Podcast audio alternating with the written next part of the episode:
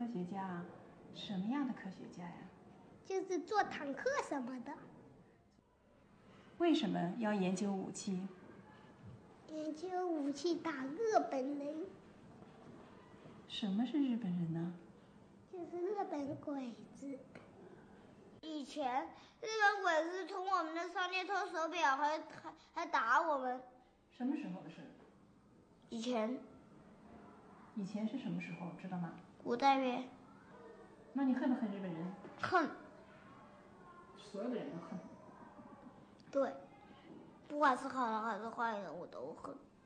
凡是打了我们的人，我就恨。有一回我恨得流鼻血。真的？嗯。那是什么时候啊？好像是我四岁时候。是恨日本人呐？嗯。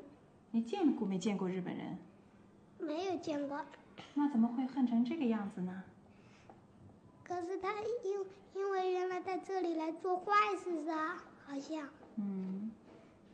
啊。其实日本的也有很多孩子，也有很多女人。都恨，只要是打过我们的人，我就恨。你恨了，你以后，那你长大以后会怎么样呢？对你恨的人，你会有采取什么行动？打别人。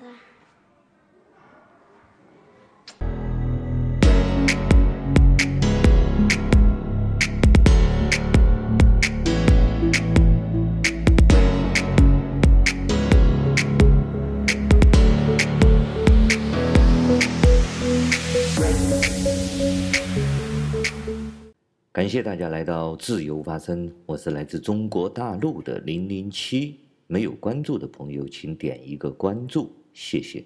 中国人为什么不讲理系列呢？我已经讲了四集了，今天呢，我给大家讲第五集。本期节目呢，我要说也是我们中国特色的一个辩论的方法，就叫狡辩术。说到这个狡辩术啊。现在的中国被污名化的这个“工资”这个词，就是非常有意思的一个现象。首先，我们来定义一下什么叫“工资”。工资呢，也叫公共知识分子啊。它这个词呢，是一个很近代、很现代的一个词。它来自于中，在中国的语境中呢，是来自于零四年啊，二零零四年《南方人物周刊》。搞了一期节目，就是认为中国有哪些人是公共知识分子。在中国呢，当时的定义是，公知就是对公众事务发声的一些知识分子。在中国呢，对公知的定义就是，第一点，他不是权力中人，他不是属于权力阶层的，他肯定不是党政机关的领导、书记、干部，更不可能是像党的喉舌胡锡进这样的。因为他们说出来的话就是真理，我们必须相信的。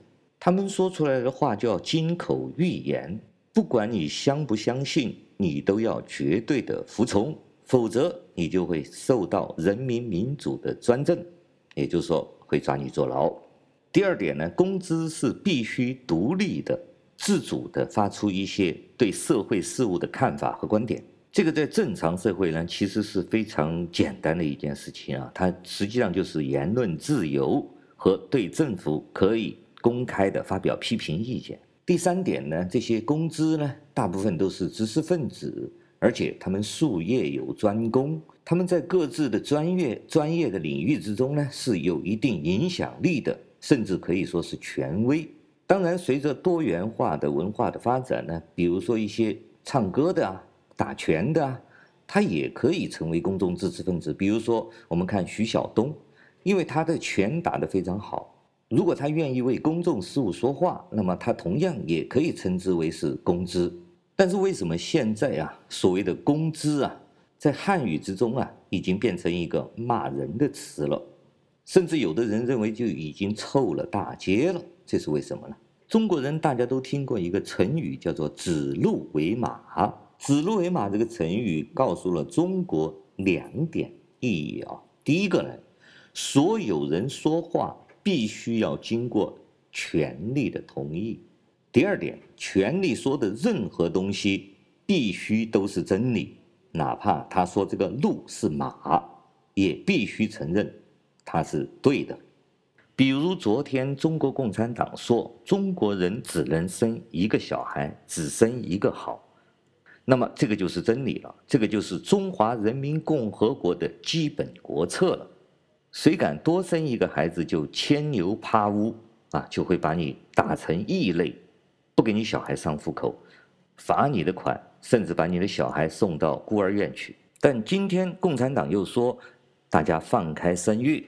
我们中国人口老龄化了，我们没有人口红利了，没有劳动者了。你们要多生一点，这是一个基本国策。以后夫妻必须生两个以上的小孩。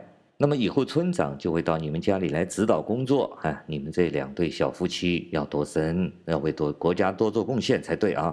而刚刚把胎儿从母亲怀里打掉的计生委干部呢？买着奶粉到你家里面帮你安胎来了，这就是我们中国人在这种集体主义的观念之下呢，每个人必须遵守的一个规则。最高的话语权呢，必须是由党和政府说出的才是啊，其他任何人只要说出和权力不一样的东西，都是异类，都不会被这个集体所接纳。顺理成章呢，这些公知们呢。自然就成为了异类，这个呢，其实也是我们中国人的狡辩术。我总结了一下，有五条啊。第一个呢，就是污名化，指鹿为马嘛。第二个呢，叫转移标的，转移议题。第三个呢，质疑人品。第四个呢，定义这些词义。第五个呢，就是从来不直接回答问题。第一个叫污名化。那么这些具有一定独立和自由思想的公知啊，他敢提出一些独立的见解，或者是对社会提出一些批评，甚至对政府提出一些批评，自然就不容于我们中国的这种集体主义观念。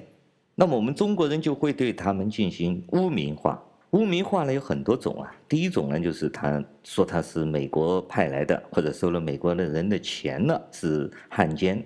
第二种呢，当然从人格上进行攻击；第三种呢，自然就是抹黑，什么有私生子啊、乱搞男女关系啊、破鞋啊等等。零零七呢，今天想首先为公知正一下名啊、哦，影响人类的进程的，正是因为有了公知。从古希腊的毕达哥拉斯、苏格拉底、柏拉图、亚里士多德，他们这些人都是公知。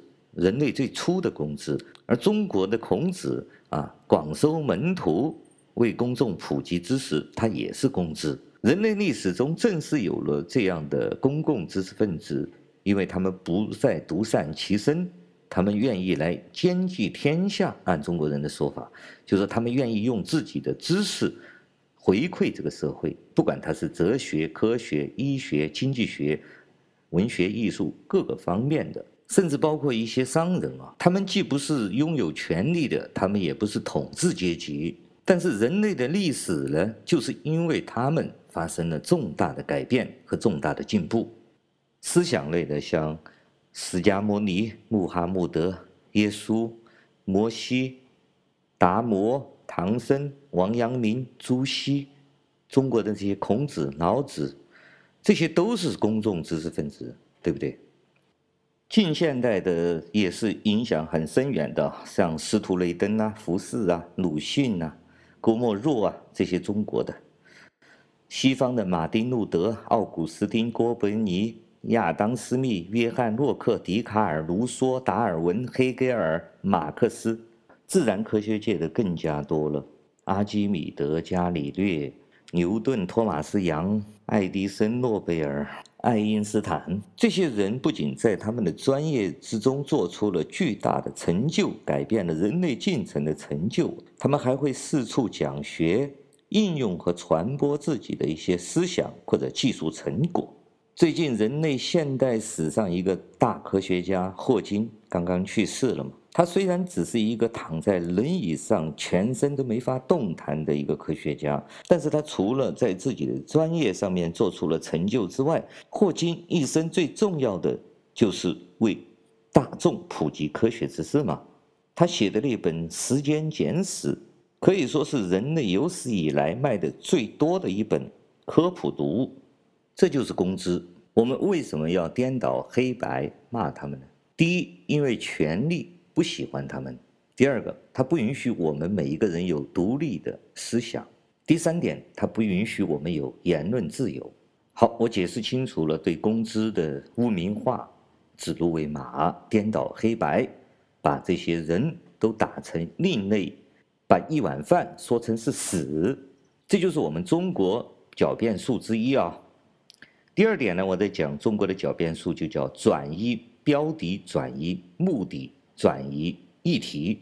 我给大家举个例子就明白了。上一次有个加拿大记者问中国外交部长王毅说：“你们是不是把铜锣湾书店的老板非法的绑架回了中国？”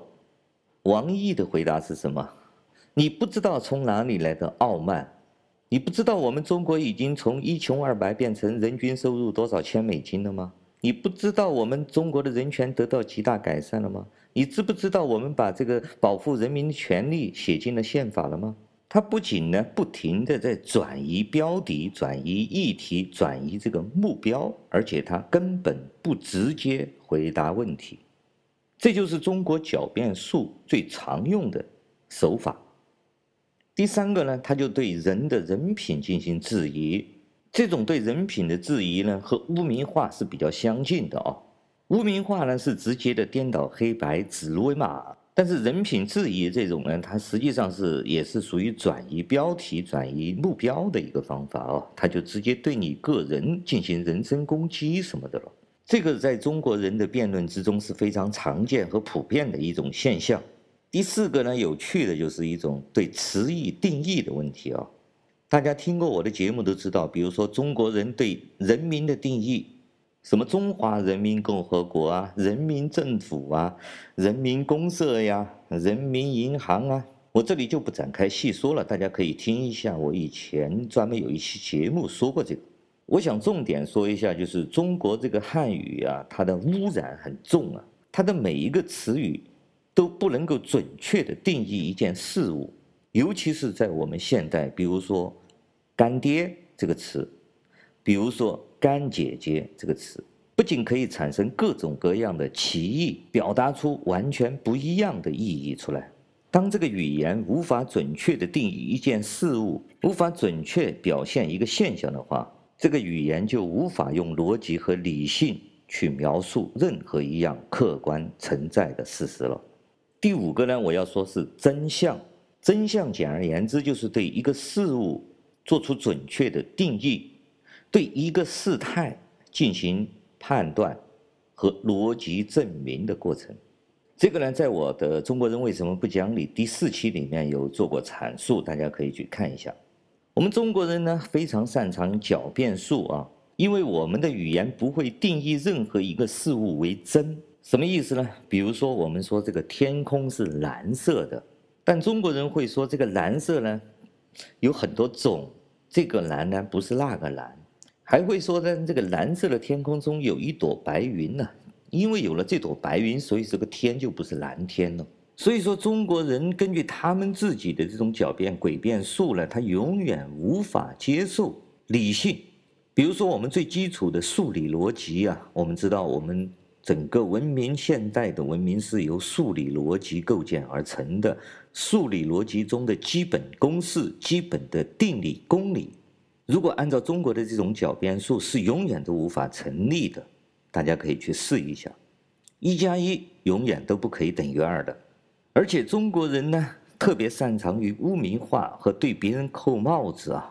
正常人类完全无法想象的，他们可以对公众知识分子这样独立自主地发出自己的声音，对社会做出一些批评，或者做出一些善意的劝告的这些人，他们可以扣上各种污名化的帽子，甚至在中国成为了一个贬义词，彻底地把黑白颠倒，把饭说成了屎。那么大家可以想象一下，和这样的中国人如何讲道理呢？感谢大家收听今天的自由发声，我们下次再见。